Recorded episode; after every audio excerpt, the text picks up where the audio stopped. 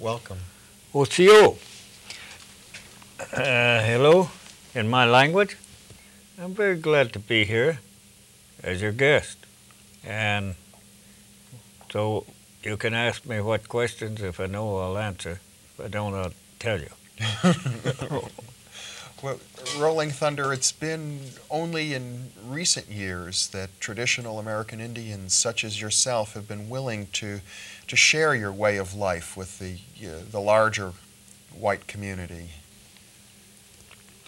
There's only a few, very few of us that do that. And uh, we do what we think is uh, ready and right. There's many things we don't share yet that have been put to sleep because too much power in the hands of the wrong people, they could destroy the earth itself. And we've certainly been subject to that. But it's my thinking. I go by what I know and my dreams and what I'm supposed to do. And at this time, we can share some things that we couldn't before. And I think it's necessary so that pe- uh, people, sometimes foolish and aggressive, that they might destroy the earth. And I like to see people more interested in cleaning it up. There's ways of cleaning up the smog, and there's ways of cleaning up anything. It's according to the power of the mind. The smog is it comes out of the uh, the mind of a man, a modern man that that has greedy or bad thoughts. Uh, and uh, I mean by that, the ancient peoples had great technology, greater than what's here at this time, so that uh, they could create anything that would, and it wouldn't pollute. And you take a, a, a modern society, you create something, whatever it is, automobile, or a weapon, a tank, anything. It's going to wear out. It's going to wear out fast. And it's a, for destruction. The person had it in mind when they created that thing. Or either to make a lot of money while other people might go hungry. So by greed and aggressive thinking, which is wrong, and these people are still far behind others. And there's others watching out there too. So they'll only be able to go so far. Mm-hmm. And that's all. Because it's going to be stopped. It has to be stopped. And that's why some of us, like my tribe, Cherokee, and we wear this seven pointed star.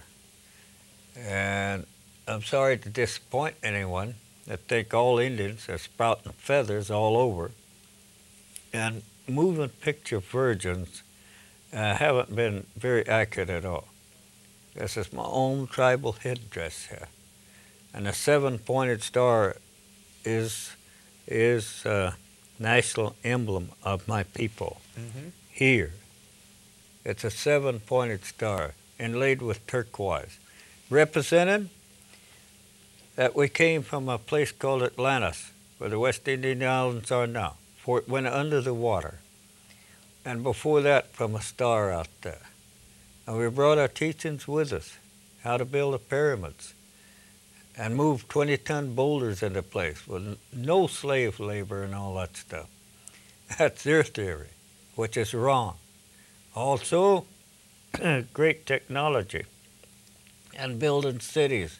Some of them are now under the ocean. And then, before that, we came from the star out there. We brought our alphabet and books with us. And originally had 92 letters in our alphabet. Sequoyah, one of my ancestors, and he helped revise this alphabet to 86, and so it could be translated to English, and it wouldn't be destroyed. Because at that time, they were making war on my tribe, and and Long March, they call Trail of Tears, they do. We call a Bloody Trail. Over a thousand miles of Smoky Mountains, where the Cherokees moved inland. And then to a place called Oklahoma, where I was raised. Others went other directions. Some went uh, the Mayans, some of our cousins, and they were great builders too. They had this knowledge. They went to the coast of Yucatan, Mexico. Had many friends over there, and some went to England, Stonehenge, and uh, placed those boulders there where they could accurately tell the seasons to plant the crops and many different things about the seasons. And some I hear went to Egypt. I tell my Jewish friends they went the wrong direction, and that's why they only they lost one star. some of them have said they're going to get it back. Might be a good idea, huh? so, mm. anyway, they laugh about it. They they uh, are good-natured people. Well, there are some Jews who think that the Indians are part of the ten lost tribes of, of Israel, and I guess you're suggesting that the Jews are one of the lost tribes of the Cherokee. they are one of the lost tribes. Yeah. Yeah. And uh, Columbus didn't discover America. There were people here already. That's a couple sure. of my boys wouldn't put that down. They were going to school. I had to go up and have a chat with this little principal, and I made him stand on the other side of the desk while I stood on or sat in his chair. Finally, I had to stand up. And I explained to him, I've taught my children not to lie. Now you're trying to make a liar out of him, and he finally uh, caught the message. I told him you were working for me. I paid taxes. And so you're going to listen to me. and you're not going to teach my children to lie. And so he, he made an exception of my boys. And, but he flunked them. Well, it seems got even with them. It seems to me that the lie of, of the larger culture is much bigger than who discovered America. It's as if we've lost touch with, with, with something very, very fundamental that native peoples such as yourself have, have kept alive. Well, they stole most everything. And somebody asked me, what part of America is it uh, uh, uh, that you, isn't there any good thing that you like uh, about this country? I said, yes, that's that part that they stole. And it is very true even though they stole most everything they could get their hands on our land, children, women, whatever they took it, and the natural wealth. Left us very poor people, a lot of our people homeless in our own country. But the best things of all, that they had no value, was our way of life. They copied our Constitution from the Iroquois Confederation. That's in the the uh, uh, legal code books. Mm-hmm. And so that uh, they didn't invent that. They had nothing like it before. But they couldn't live by it because their heart was not, and their thinking was not in that kind of a order to live by something like that. Mm-hmm. And a real freedom and a real peace, they couldn't do it. So they violate it every day by their different interpretations, just like they do their own Bible and different good books. Yeah. And so, in, in losing these uh, values, they also lost a great deal in how to take care of this land. I like to teach about that. That's our job. We were delegated. We don't say we own the land. The grandfather Great Spirit the one they call God, is the one that owns the land. And so that uh, we are, though, the caretakers of this land. Nobody else can do it. But there's people that can help. And we'd like a lot of people like that that would help. If we try to take your job, we'd make a mess of it. Uh, somebody else's job. It wouldn't be too good because You people have the technology, and we're all needed. All of us are needed to work together. And so there won't be any such day as next wars of violence. Also, that the land could bloom again. And it does in the desert where I live. And I can prove it right now. It looks like a jungle in the area right around my house. And it's green for a 100 miles around. On every side, different deserts, real deserts. But in the area where we live, I've seen even what they call weeds. No such thing as a weed, really. I've seen them dance when there was no wind blowing to the sound of our drums and our singing. That's how powerful that is, too. And so that we have rain, and even without the rain, these plants are still green. It's amazing. I come down here sometimes, I see uh, everything dried up sometimes in the past. And one time they was having a drought. And the water commissioners over here in Marin County wrote me a two-page legal size type letter and invited me to come down here uh, and get some rain that time. That's some years back when it was really drying up down here. And I turned it down. I had a good laugh. You know why?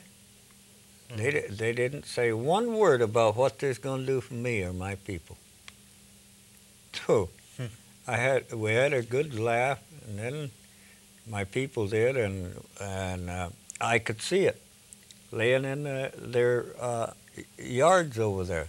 A lot of rusty old pipe, and yet they didn't say one word. We could have used that for irrigation pipe.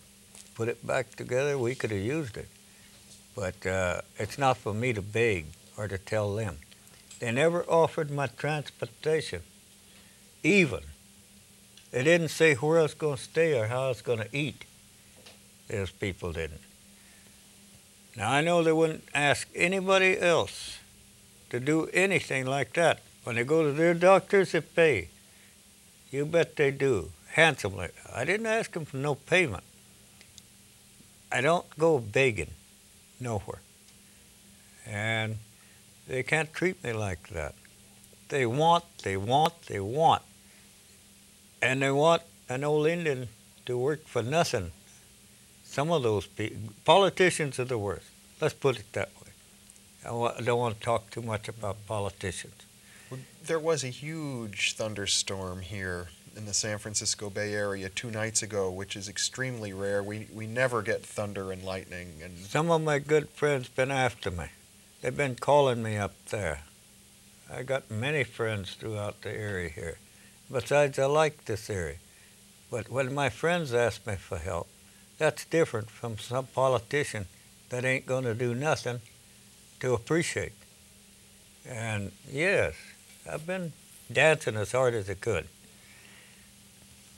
doing a few other things. So, uh, it's my brother over there, that old storm god. And that's the way I got my name, for that matter. I used to scream like a little eagle's what they told me, even when I was a baby in diapers. Run right out in a storm. Yeah, I love it. And that lightning flash, there's a lot of power in it, I tell you. Mm-hmm. And I know some Indians, I don't like to talk too much about what I can do myself. I tell people I don't do nothing. That's a great spirit's power. But I do have a, a, a say so sometimes, and I can request, you know, what. And if people deserve it, why, they can have it. It, it uh, we like to help too, in our way of doing things. And that, I like to, uh, it's beautiful music when that thunder rolls. You can catch some of the water uh, right after the storm. Catch it in pots, pans, any way you can, and drink it. You don't need no nothing to get high with. You don't need anything else. You can feel that energy go all the way through you. I do that sometimes, and have my feathers out there making the thunder roll and bring the lightning down and and then stand right there in the middle of it. I'd look around behind me. Here would be a lot of my family and my people there too, looking up at the show, you know. No, we don't need no heavy artillery, nothing like that. We've got 80,000 more times uh, energy, one bolt of lightning, than there was in the first atomic bomb what they dropped on Japan. Mhm. 80,000 times more. Yeah. This is what you were referring to when you talked about the the power of the traditional Indian knowledge. Yes. Yes. We can stop them anytime we want. Any enemy, we can stop 'em. But we don't want any good people to ever get hurt. So it makes it a little difficult sometimes. So best day is win some of them over. That's what an old man named Kitawa, a tribesman of mine, and that's what he told me a long time ago. Well, we couldn't beat them on the field of battle. We gave them a good run for their money, though. They know that. But there was too many of them. So now we'll love them to death. In other words, share and win a lot of more. How about that? You ready to be adopted or become an Indian? I am. okay, stick Yeah, around then. Yeah. Maybe you could ride home with us. Uh-huh. All right. And uh, so I'd like to talk more too, a little bit about communication. I noticed something like this. It was a few years back, maybe 15 years ago, something like that, that we had a uh, what we call White Roots of Peace. Started out with some Iroquois up in New York State. And they toured the country, talking with different tribes at that time, all the way around the country and through big cities and out on the super highways and through the towns. They never got one car lost from the other. Perfect formation. One stopped, they'd all stop. and uh, so I've tried the same thing out with some convoys of good white people, friendlies anyway. And we uh, come to a town.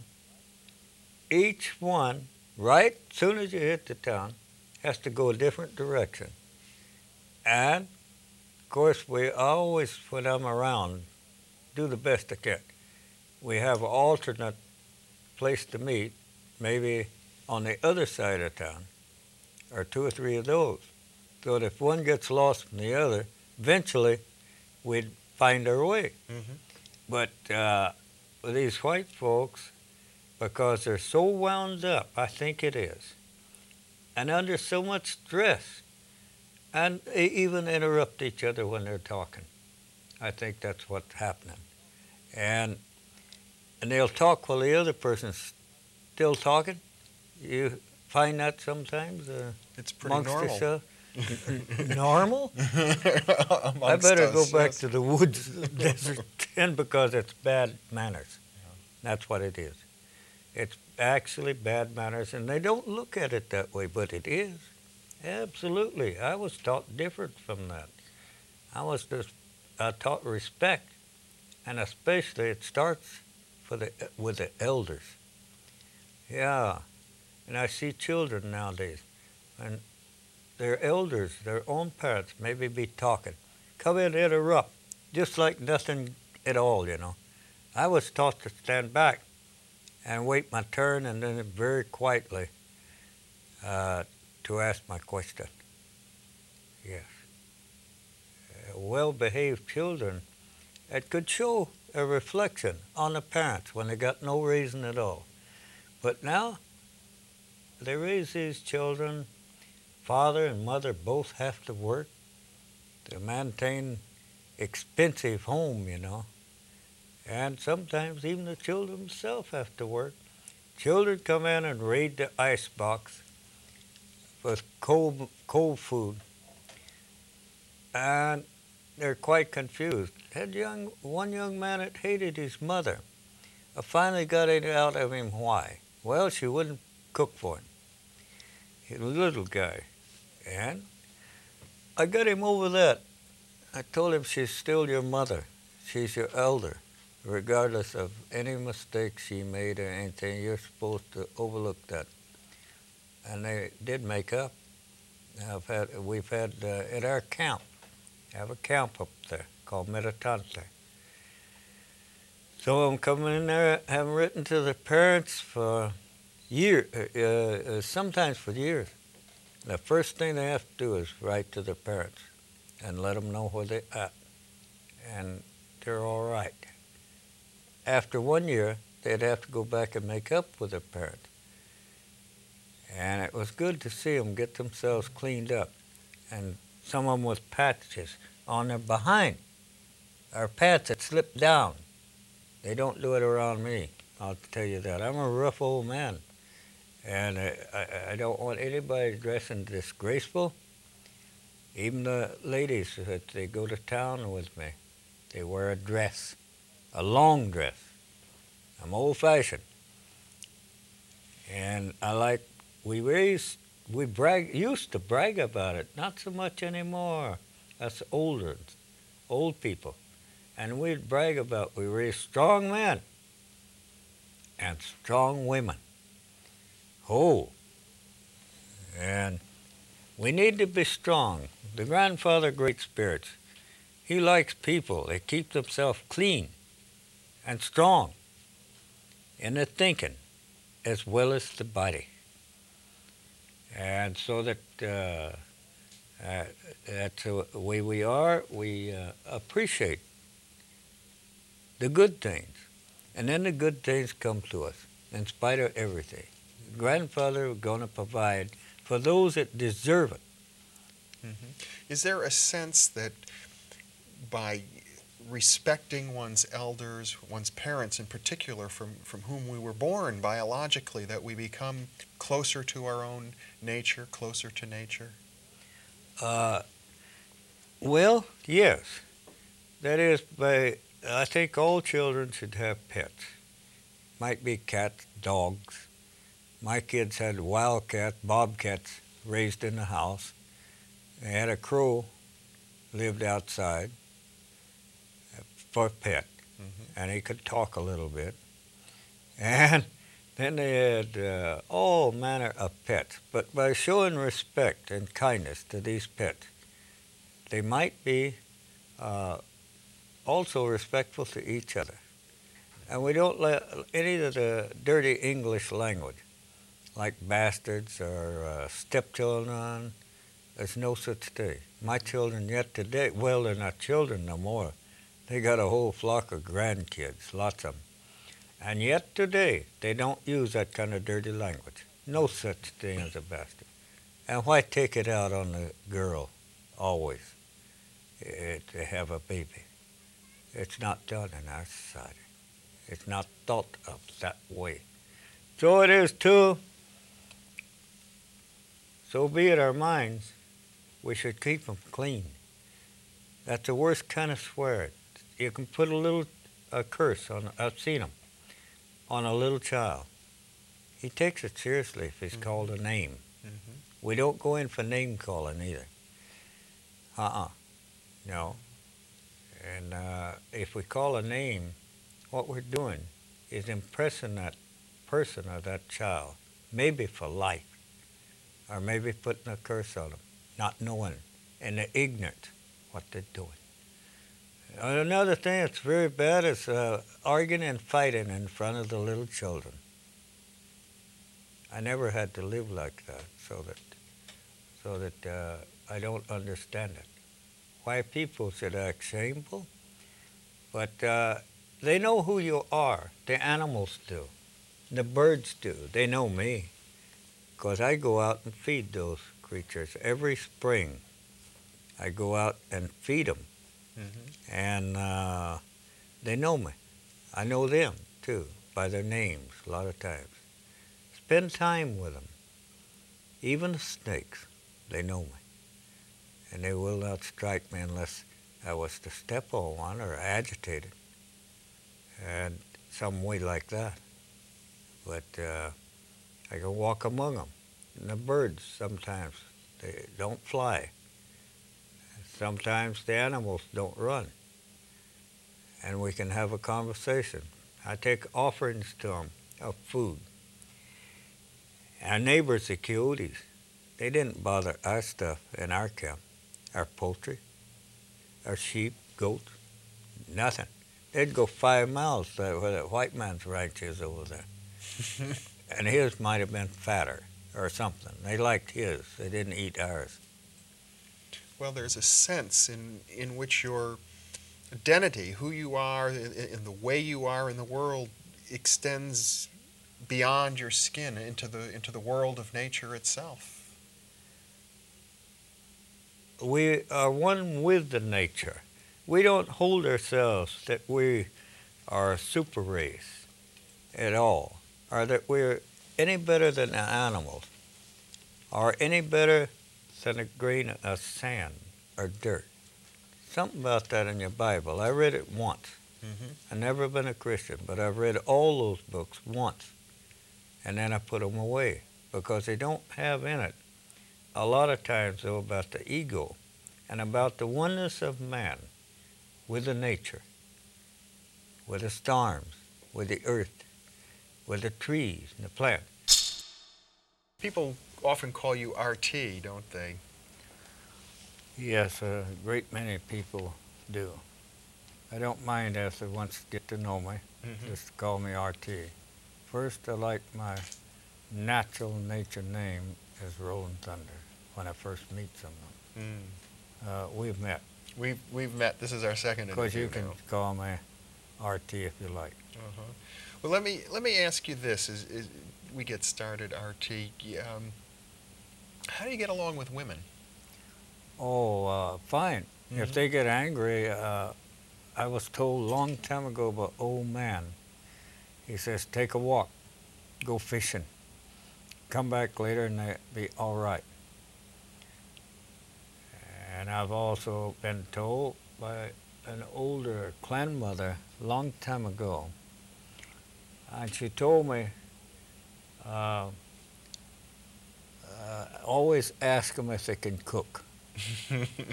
and, and so when I met my wife uh, that passed away, uh, last one I had, Shawnee Indian woman, and I asked her if she could cook.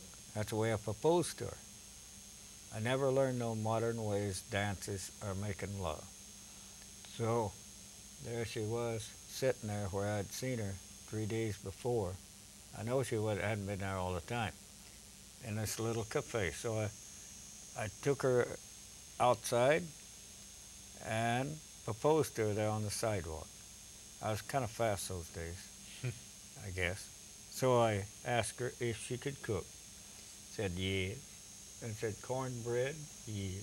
Uh, Turnip greens, black-eyed peas, yes, yes. Let's go home. So she made a good wife to me too Uh-huh.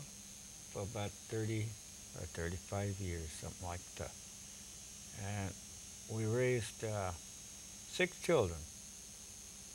So I think I get along with them all right. But when I learned how, uh, all the answers to that subject, then I'm going to write another book.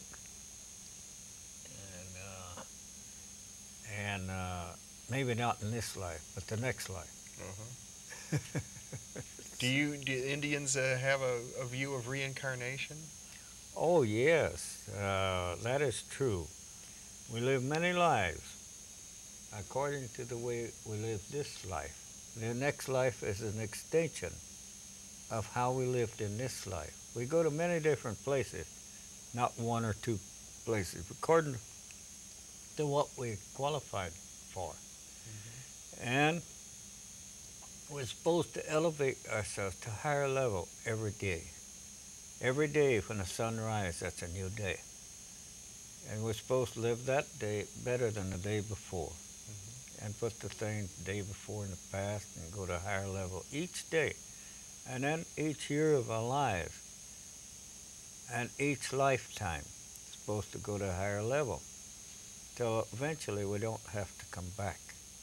We can still with there according to what we believe in and the way we live. And so that uh, I know where I've gone. I've been there, and it was beautiful. No contamination, no smog, and the houses were constructed out of willows like some of our wickiups where we come from. Same way, out of willows, woven like a basket upside down, kind of. Uh, the willows. And some of these were huge over there, and many rooms. But they were kind of out in the open, uh, healthy people, they like to live that way. And everyone singing while they work, go about their work. Children playing and laughing. And then to the other side, uh, this Indian camp, where I'll be going someday. And way out the other side, herd of buffalo, far as I could see. That's good enough for me. I don't want to go any other places. Have no desire. Ah, yeah, I might as well tell a little more about it, I guess. Mm-hmm. Yeah. Well, I've also been there. Every real medicine person that's been there at least once, are they're not real. I have. Uh, I've been there twice over there. Because I've been over there after my wife passed away. It was the same way. No worries, no care, no stress. And the air and the water was pure. No pollution. So I just, uh, I've been over what we'd call the Indian hell. I haven't been to their hell because I don't desire to go there. And uh, not qualified. I've never been a Christian. so, so it's not my hell, sir. Well, you've got to be a good Christian to go to Christian hell. Uh, I guess so. It's going to be crowded, especially with politicians and uh, some people that do bad things. I think that's where it's going to go. Now, not all politicians are bad. I know there's one somewhere up there that's a good man. I'm going to meet him someday, Mm-hmm. Too, Washington, D.C. There's one good one, and I'm going to meet him some of these days. We're going to change things a lot. Mm-hmm. Meantime, uh, we talk in circles. I hope you can bear with me. I come back to the starting point. Yeah, I was going to tell you about this Indian hell where the bad Indians go that drink and done bad things, you know. There was nobody there burning forever and ever and all that stuff. We don't believe in the gruesome stuff, see. And uh, so anyway, it was a big rock cliffs a couple of hundred feet high, all around huge valley. And there were a lot of guards up on top. I don't know how I found myself in there. It was a strange kind of a feeling, uh, half dark too, a lot of darkness. And these guards looking down at us. Even if you could climb the cliffs, you could, still couldn't get out. Okay. So so here in one end of this valley was a, a bar with neon signs all lit, looking real pretty. So I started to walk over there, see if I could find somebody could tell me where I'm at, you know, and uh, help me get kind of located, Mm-hmm. Find my way. I felt kind of lost and alone. Uh, and so uh, my spirit guide told me, says, uh, nothing to, but nothing to drink. This is the bar, but nothing to drink. So I thought, oh well, I'd seen some girls dancing, real pretty, mima skirts on, you know, young girls and, and dancing around, and everything, you know, and and uh, so I decided, well, go over there and see if some of these girls can uh, help me out and maybe explain to me how to get out of here. I don't think I like it too well down here. So I went over there, and one of the girls seemed, uh, you tell right away, was kind of in charge of the others. They had a clan mother system too, you know, had to have a number one to keep the peace and uh, keep the girls busy doing what they like to do and dancing and everything, I guess. So I went over there. And the spirit guide told me right away, but no sex. Well, that's when I knew it was really hell. Okay? So, so I did inquire. Uh, this seemed to be the head girl. Uh, how to get out of there. I didn't think by then, I was sure I wasn't going to like it down there. Okay? So she got all the girls together and we picked up big rocks. She instructed us. And if she knew where a tra- one trail was coming up out of there, and there were guards there. Uh, we come up out of there and was all hurling these big rocks at these evil spirits that were guarding us. Mm-hmm. By golly, we come up out of there, I'll tell you, you hear 'em, the rocks thump, you know, and hear those things uh, cry out and take off. Uh, we come out of there, that was my adventure in our hell, I guess. Yeah. Would- Do you think of this realm as being supernatural or is it natural to you? It's real. It's real. We're the ones that are unnatural on this earth Mm-hmm. with these bodies that are imperfect and only wear out sometimes nowadays after a very short time through uh, accidents, abuse, long ki- wrong kind of living, and by the chemicals we get in our food and water and the smog, and they wear out fast with all that.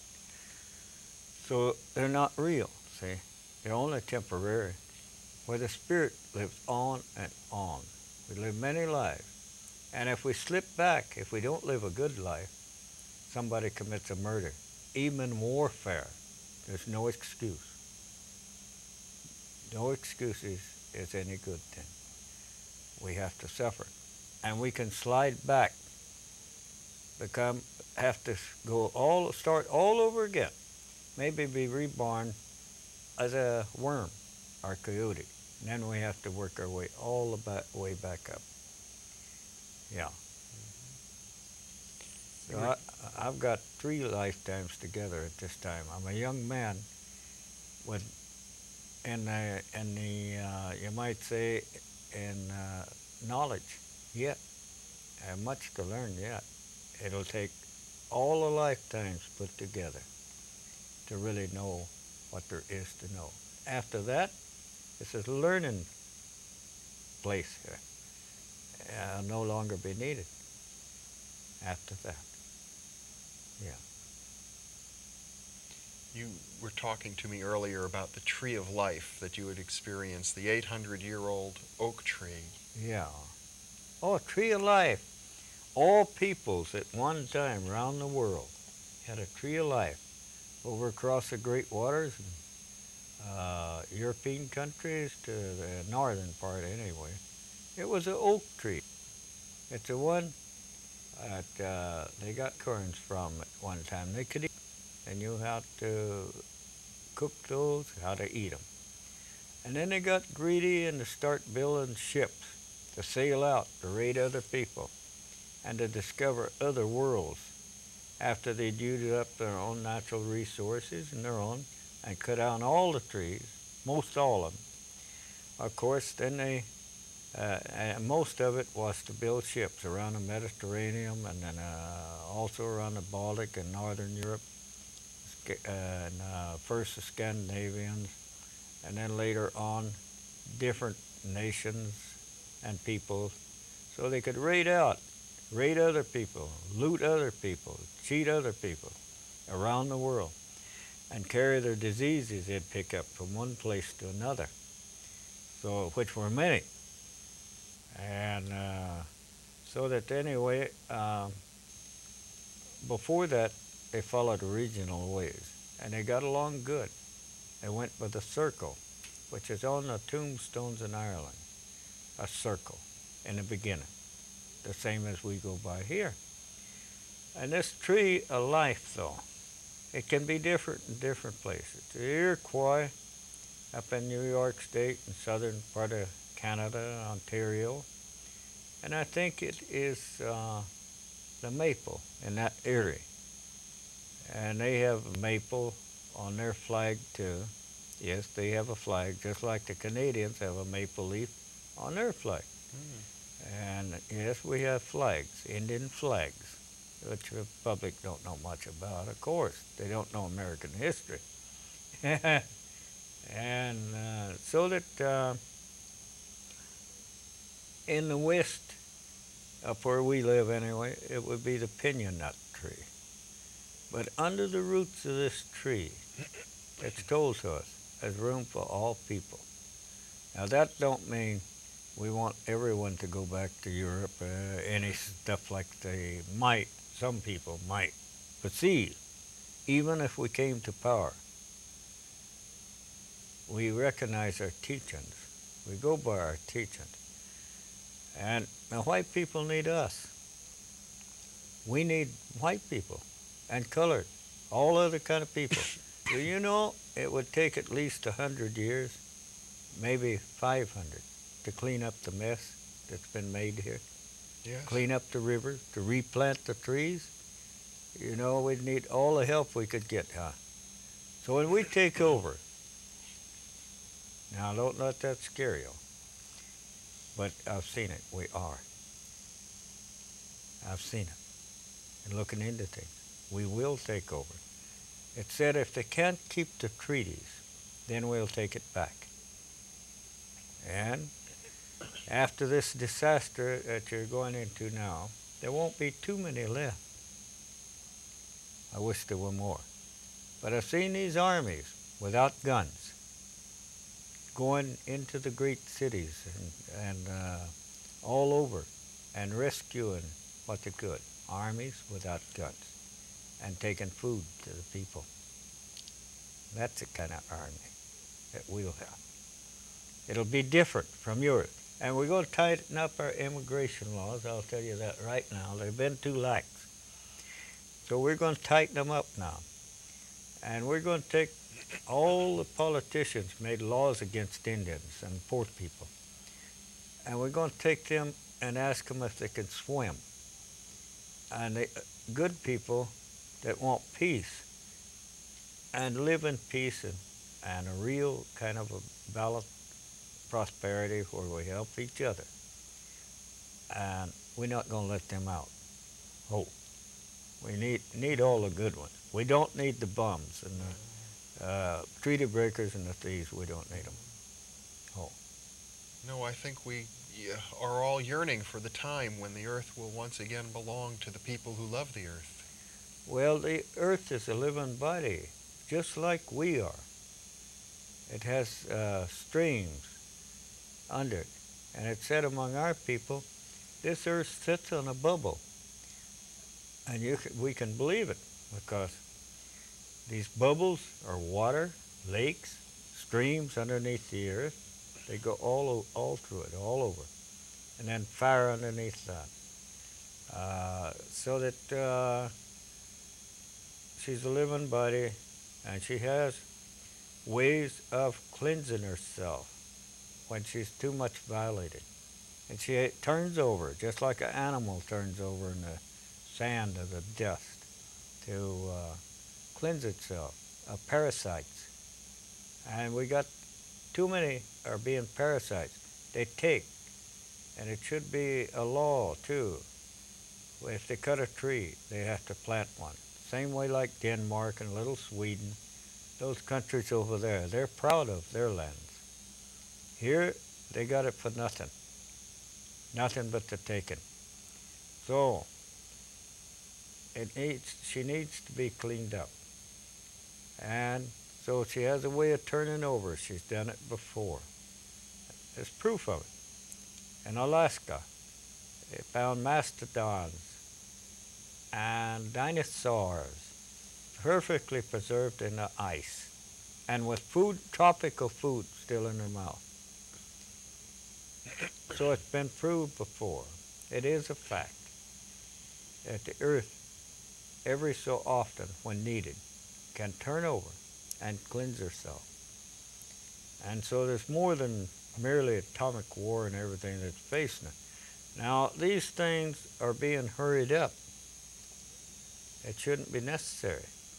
But there's so much desecration and destruction of the nature and the earth. You can see it everywhere you go now. I remember the days when in California you could walk down the streets in Los Angeles and pick oranges off the tree and eat them. And no pollution. I remember those days. And I was doing that one time when I was hungry. And a movie star down there called me in and cooked me a good breakfast. He's a wonderful person. I got many friends down there. They're not all bad people. Mm-hmm. Some of those people just because they're rich or something like that. And they do like to help people when a lot of people don't help.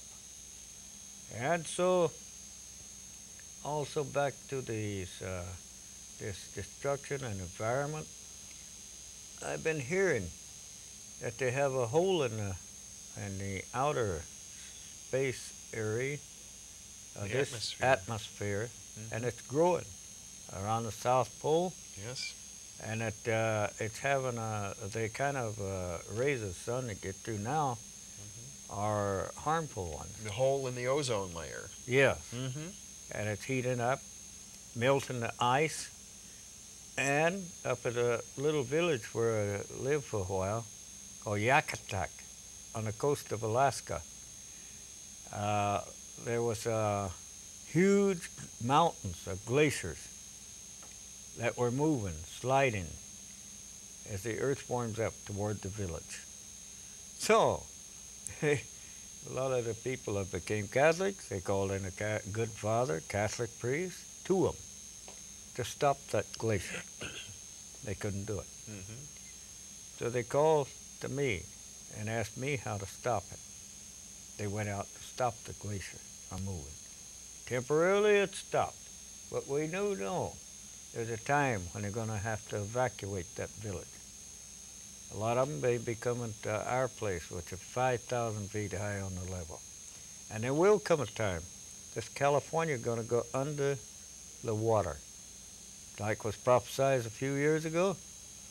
That's kind of funny. I think, thought it was when one old man from Southern California, somewhere around the area of Los Angeles, and he came by my place, and he wa uh, my young people checked him out first.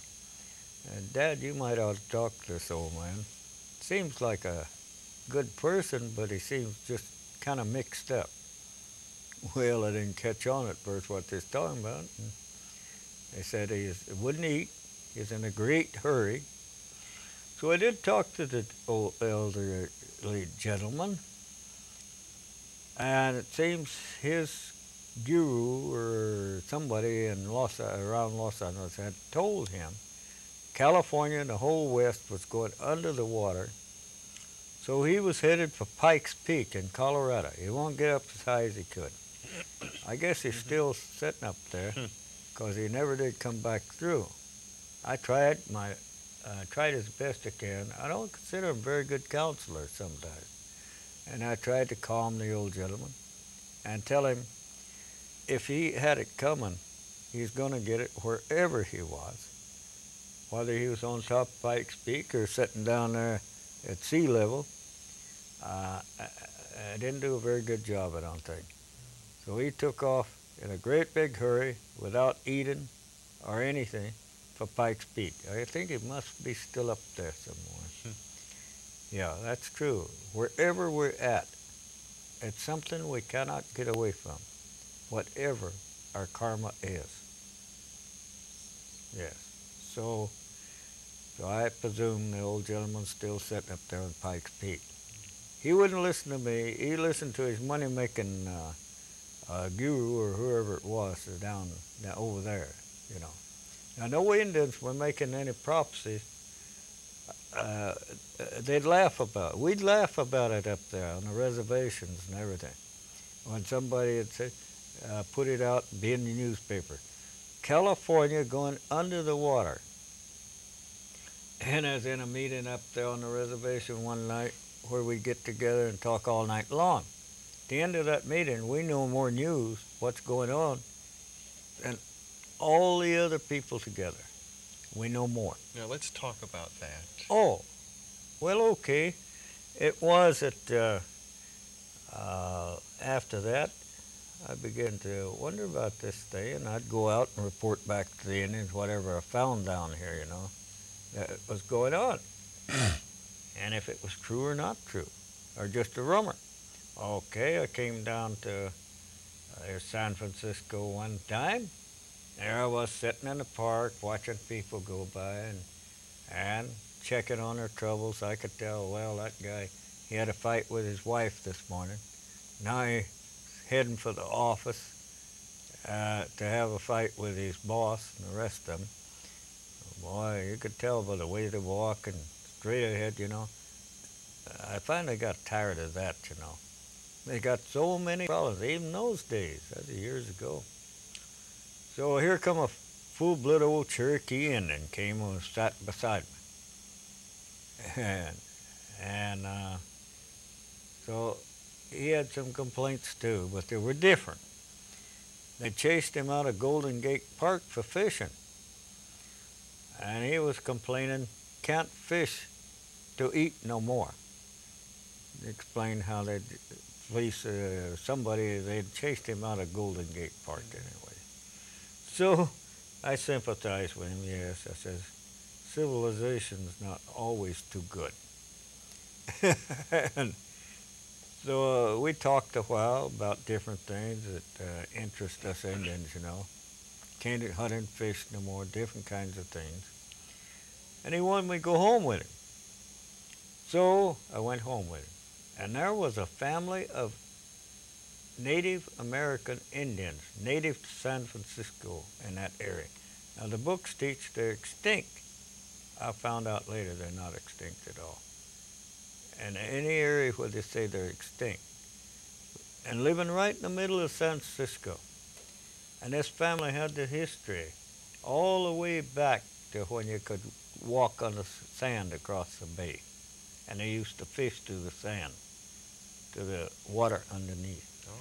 Yeah, yeah. And back that far, which must have been maybe thousands of years ago. And also they had articles in their possession that have to do with holding up the land. So I knew what it was. This old man had stood up in a meeting way up there on the reservation, never seen San Francisco, never been out of the reservation. And he says, I seen that place called San Francisco. I seen it like an island with water most of the way around. See, we don't have words for peninsula. Mm-hmm. Like an island, but with water most of the way around. And he says, I seen one little stem holding it up. And I found it. Wherever there's traditional Indians still living, there's nothing to fear. Because we'll hold up this land. But it's getting to the point there ain't many of us left yet. We've been genocided to the point where there's only a few of us, real traditional Indians. And so the others have become, uh, I guess you'd say, westernized Mm-hmm. and converted to a foreign religion or either drunk. And that's not traditional at all. That has nothing to do with traditional. Traditional Indian is one who lives close to the nature, with the nature, uh, and regardless of all the other things swirling around us, trying to destroy or consume us, that we never give up. We stay and proud to be Indians. And so, so uh, living with the nature and the trees. I like to go out every morning that 850 year old oak tree where I've been staying. It's on that property. And they got it fenced in now, it's good for its own protection. I like to go and stand with my back to that tree. And I've had a bad back, but every time I stand close to it and think about it, uh, I feel good. My back gets stronger every time. So it don't get weak so much, and I can stand up straight where I used to be all humped over one time. and had uh, been involved in train wrecks and things where I got all broke up, see. And it makes me stronger, drawing that energy into me. And so uh, I'm glad they've uh, preserved this old great grandfather oak tree. He's the grandfather, and he's got an awful lot of power. And I like to stand out there, my back to it. And it's good that they preserve some of the trees, and even some of the redwoods, I guess, even small tracts of them for seed and future generations. How many we don't know. But we should think more of our children and the grandchildren and the good things of life that are being destroyed. Not necessarily let them destroy it. People have asked me how to stop them. Well, we don't believe in violence. We're not going to take any guns or blow anything up. That's not our nature to do those kind of things. I always they say, "What can we do?" Hmm. I s- ask them, "Do you know how to pray?" You'd be uh, surprised how many that admit they don't know how to pray. Not like an Indian, anyway. That they don't know how to pray. They might ask for a Cadillac. They might ask for a gold mine. I had one young man come to me one time. He asked me, Will you help me? Uh, can you, he said, first, help me find a gold mine? I said, Yes, if you're ready to make the offering. Said, What is the offering? It's flashing right through my mind all the time. I can tell you where you can find, go and find a gold mine. There's a big gold mine right on that spot today, to Battle Mountain, Nevada. Mm-hmm. And I can tell you where you can find all the gold you want. He said, if you're ready to make the offering. See, if I gather a plant, I have to make an offering. Okay? Nothing is supposed to be free, especially if it contains life. So, he said, What is the offering? I said, Your life. Because some white man, more greedy than you are, is going to kill you for that gold mine. I'd seen it. Come along and he'll kill you for that gold mine. He chickened out. Kind of glad he did. See what greed does to people?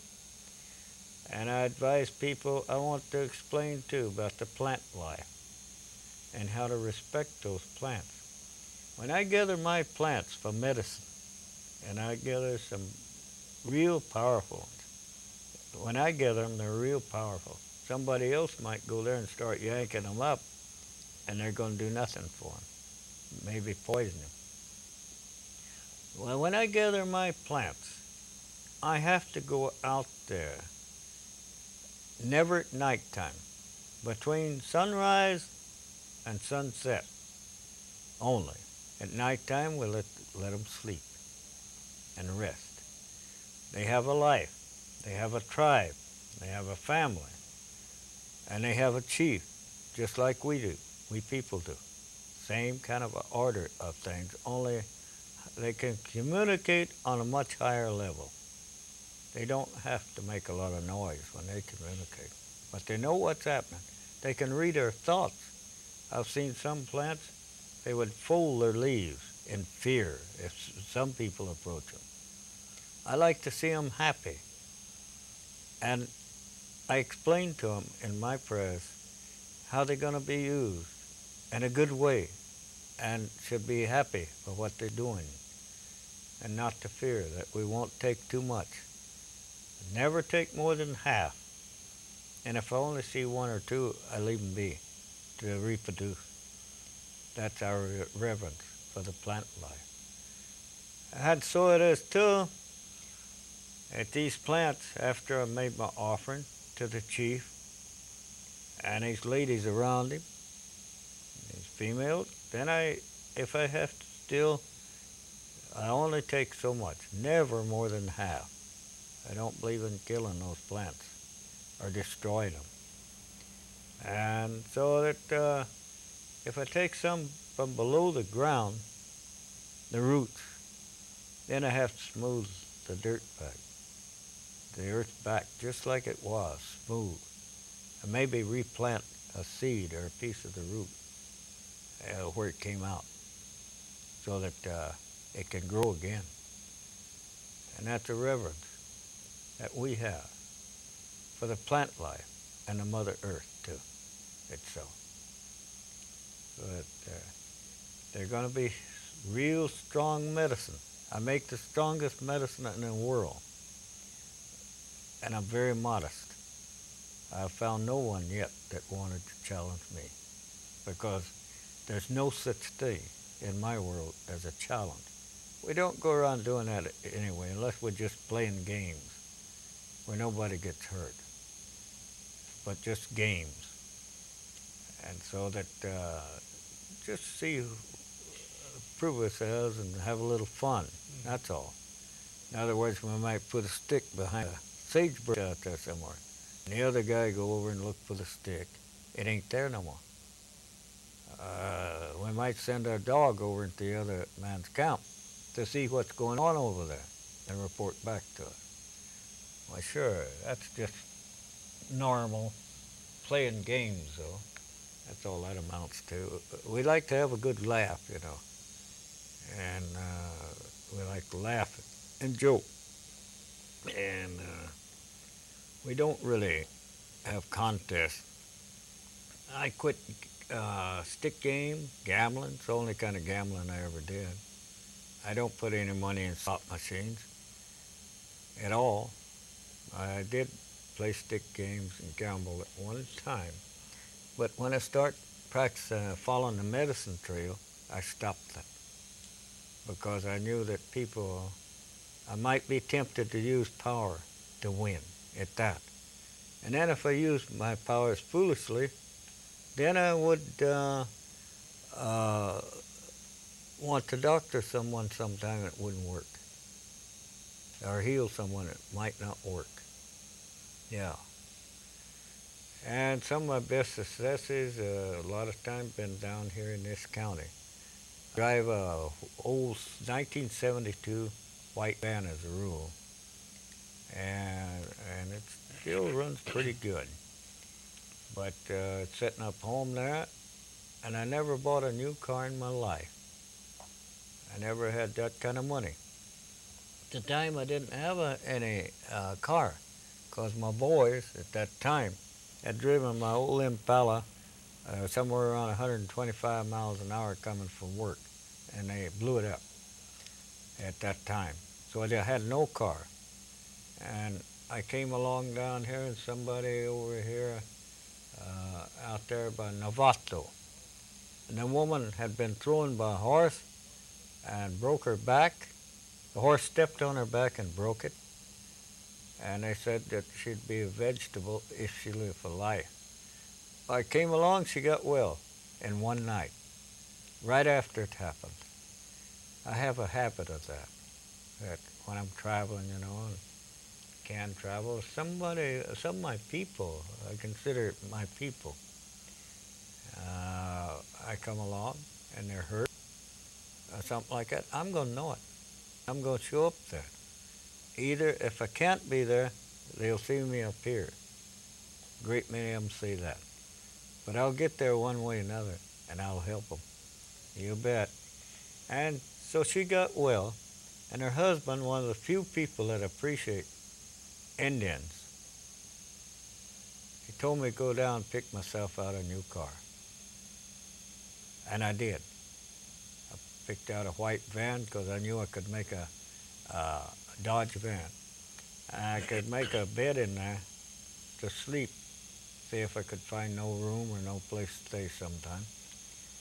And I could eat meat in there, uh, sardines and things like that, you know. I could get along.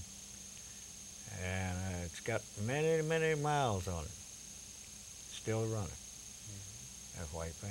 I earned it. I earned it. Otherwise, this woman, she's uh, living up in New York City now. They uh, got a divorce, uh, split up a long time ago. And uh, one thing I don't like to enter into is uh, martial troubles or arguments. because that's the one's the area where there's no winners. Marital. Uh, marital. You mean in is that- marriage? Is that what's called? Yeah, yeah. Uh-huh. Between man and woman. No, I will not, because it's none of my business. And I know enough to stay out of areas where, uh, where there's uh, no uh, people not going to listen anyway, you know, and that kind of things. So I'm careful to stay out of those kind of things. I walk away. I don't like, to, uh, don't want to be involved in any kind of way, in that kind of thing. Where there's no winners, well, I, I'm not involved. I'm scared. Uh, I've helped a lot of people in this area. Been in car wrecks, some of them. Bad ones.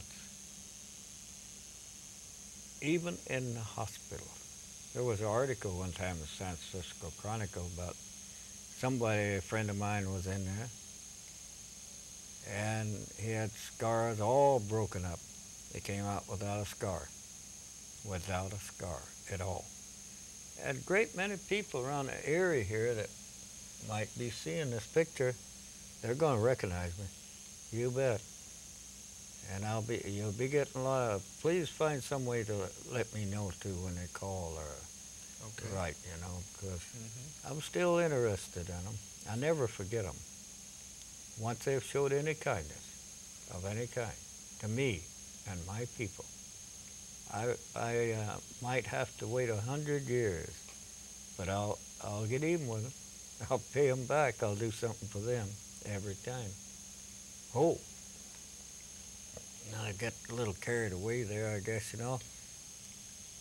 Uh, what else? Well, let's let's focus in on healing. You're you're a healer, and it's as if nature somehow teaches you how to heal.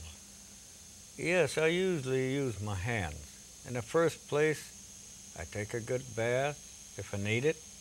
Uh, most times I do. And I have the other person also, if it's possible, take a good bath. Some of, uh, without soap and perfumes and shampoos. Some of that stuff can knock me down. My odor is very intense. And I can smell the sickness. I go over.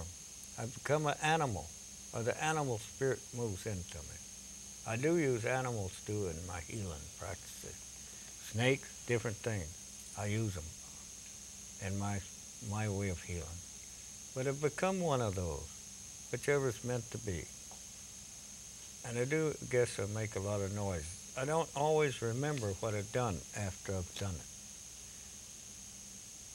And I've worked on on all I don't know how many people of all.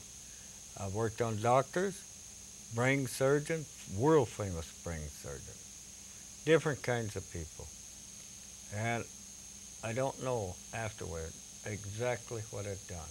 Uh, sometimes a song that I sing, uh, something like that. They come to me. And some are very ancient. Way back when we all one time sang the same song, spoke the lang- same language at one time. But I go into that area of things. Then I put my animal spirits together and different kinds of things together. The power of the moon, the sun, and the stars that guide our way.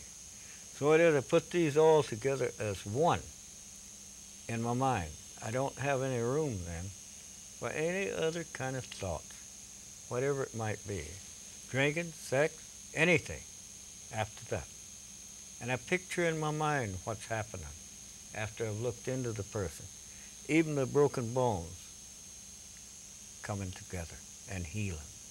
That's the kind of power I do. I don't do any bad things at all. Uh-uh. I don't allow myself those kind of uh, bad thoughts. And if somebody else has bad thoughts, I'll know it. And I'll get real angry as long as that person's close to me or around me. That time. That time. And we have all kind of helpers at different times. Some last a little while, some stayed with me a long time. And so, so these helpers, too, we all need them. And most old men have got some around him that are learning, assisting, and see that he protects himself the right kind of way. At the same time, they're learning too, you know, because the mind of the of the medicine man at that time, it goes kind of blank, except a job to be done. And we got to stay with that person until they're well, no matter how long it takes. First place, we don't have to take the case, okay? But somebody comes along and all at once uh, we're feeling sympathy for them. I might be aching in the same place or looking into them, seeing how much. In the meantime, uh, if they come cheap, no presents, not even tobacco. Tobacco is merely to talk. Blankets and different useful things, maybe some food. And we're not immune to the fact that we do need some money. But I always let them give it to my helper. They put it in an envelope and give it to me later, maybe. But I'm not going begging. Don't beg them. We can't do that. It can be an offering. And I've took on some mighty tough cases and with good results. But I need encouragement. In other words, we don't travel on a broomstick. And there's times when I had to pay my own fare even to come down here and to help people that way down here. And and then there's times when people have flown me down there, sent airplane up there to pick me up. And so sometimes people are real cheap. I remember one time, though, that this woman was going to a hospital and get her gallstones removed, and it was going to cost her five thousand dollars. This was a now this was a rich uh, English movie actress lives in around San Diego, California. So I didn't know they were rich. I didn't know anything except that I could feel that this woman needed a great deal of help. I found all this out after I got there. You know, about next morning she was supposed to go in the hospital and have these taken out. Well, I took them out. I took them out of her, and huge ones. Oh, some of them, some of them big as a hen's egg, something like that, and lots of them. I took them out. It took me a day and a half of constant work. She had a terrible diet. I guess some of the English don't eat very well, or healthy food, I call it. Maybe a piece of toast with jelly on it, maybe. A little strip of cheese, and a, maybe one egg. Uh, that was her diet anyway. Uh, uh, now, I don't know if that applies to all English. maybe a greasy strip of bacon Mm-hmm. or something like that. And maybe a little tea too. Yeah, they go. They like that tea. But the most atrocious, uh, terrible diet. I ate to be polite. I was sorry of it later. I'm not so polite no more. But I ate to be polite. But one strip of that bacon, if you've got gallstones, is enough to cause you congestion right here. It will not go all the way down. That's when you know you've got gallstones, okay? And so, anyway, I worked over, took those gallstones out. And um, how I done it, different ways of doing things. Sometimes I suck things out of the person with my mouth. I'm not supposed to swallow any of that infection or any of that material comes out. And there's other times I have a treatment for it. But in every case, it come out easy. And this is my knife, if I need one, with this finger. And I can cut off a tree limb, or I can gather my herbs with this finger. I don't really need a knife. And so, yeah. So uh, anyway, it's painless, absolutely painless, whatever I do. And so anyway, I did a good job on this uh, powerful, rich movie star lady. I think I did a wonderful job for her and lost money, laid off my job on the railroad. And we got up the line towards San Francisco, coming north from Los Angeles. And uh, my one of my people met me with uh, my car down there, the old white van. And so we were running out of gasoline money. And my partner asked me, says, okay to open the envelope now? I hadn't opened it. And I said, yes, I think so. If we're going to run out of gasoline, let's open it. We opened it. You know how much was in there? Twenty-five dollars. Hmm.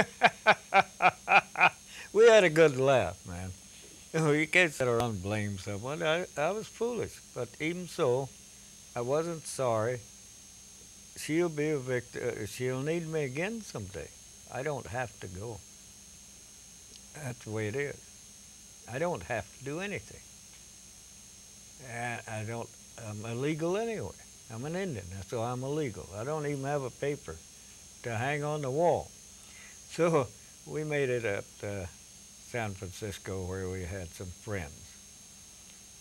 I remember another time we were coming to San Francisco too, and here's a young lady uh, come out of the store with uh, two little children. This is right after uh, Mr. Reagan was governor of California, and they were hungry. They were on welfare, I guess, and anyway, they was kicked off the welfare. And here they were, and the woman was skin and bones and dirty looking, uh, and and they all looked like they hadn't had a bath in a long time, but it's obvious they were all hungry. And we'd bought some groceries. Went in, been in the store and bought some groceries. They asked for help. So what are you going to do, man? This was a young white lady. Hell, we give them all the groceries we had, plus whatever change we had left in our pocket.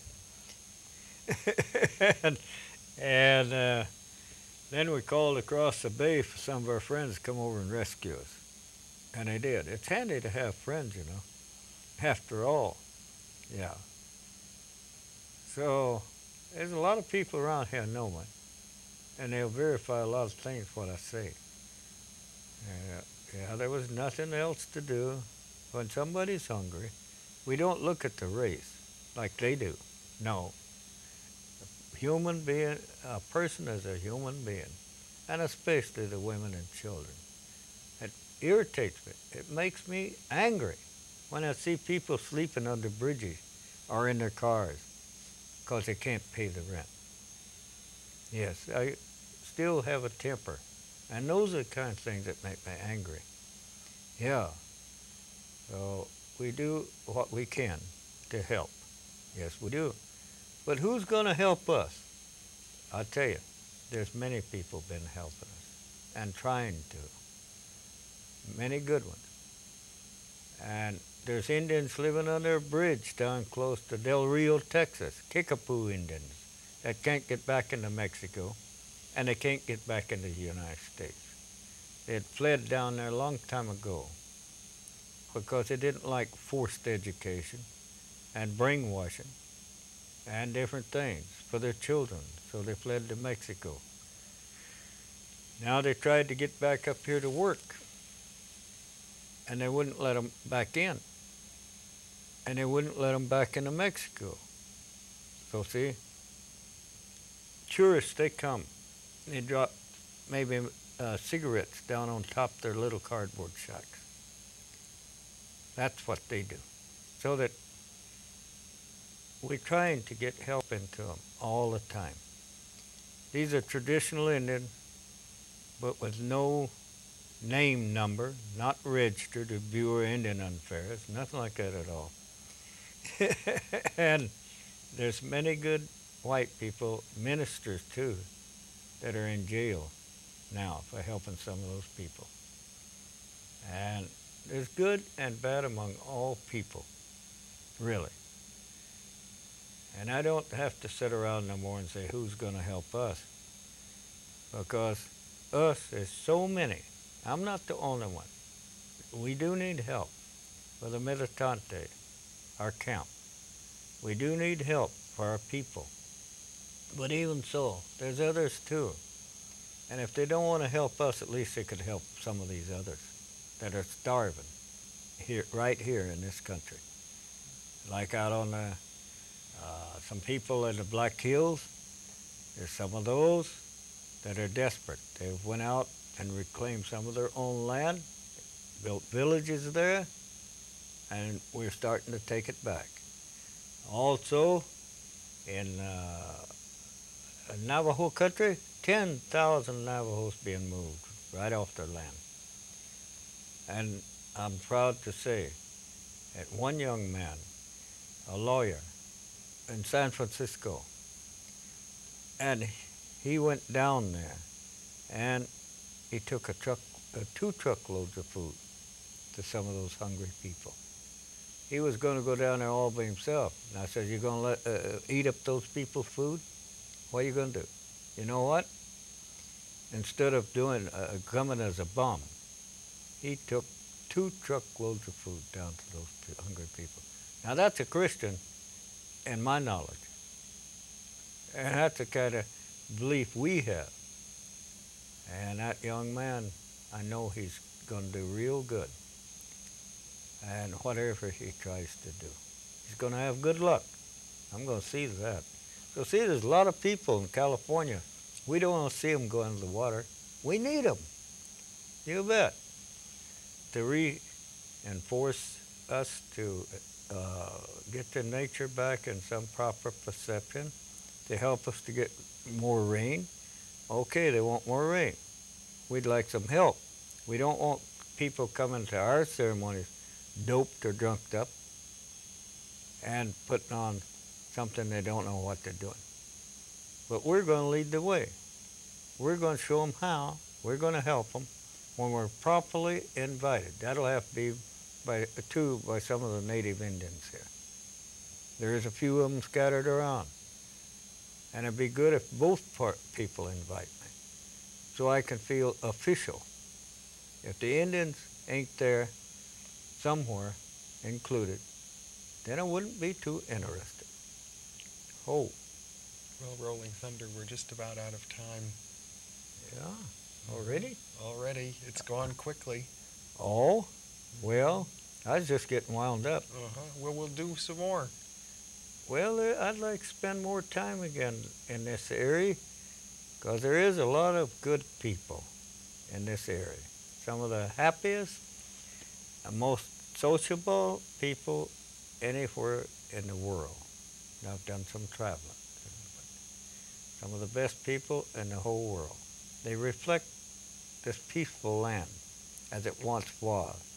And the uh, Indians that lived here before were some of the most peaceful people. My first wife came from the Miwok tribe that was in some of this area. Yeah. Rolling Thunder, thank you so much for being with me. And of course, if viewers wish to reach you, they can contact us and we'll forward their messages or their mail on to you. Uh, tell them too to make their letters very short and to the point as what they're doing they're doing. We want the information what they're all about. And what nationality they are nobody should be ashamed. Spit it out let's get together and talk these things over. Okay. yeah. Thanks so much for being with us. uh, thank you for being. Oh